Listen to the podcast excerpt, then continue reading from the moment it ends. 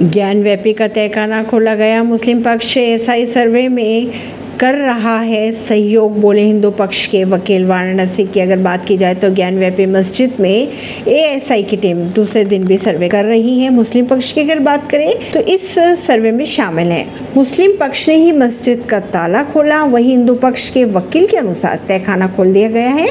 मुस्लिम पक्ष इस सर्वे में सहयोग करता दिखाई दे रहा है। बात करें अगर सर्वे की तो शाम पाँच बजे तक चला ये सर्वे अभी तक। सर्वे में किसी तरीके की अड़चने या दिक्कतें नहीं आई सामने।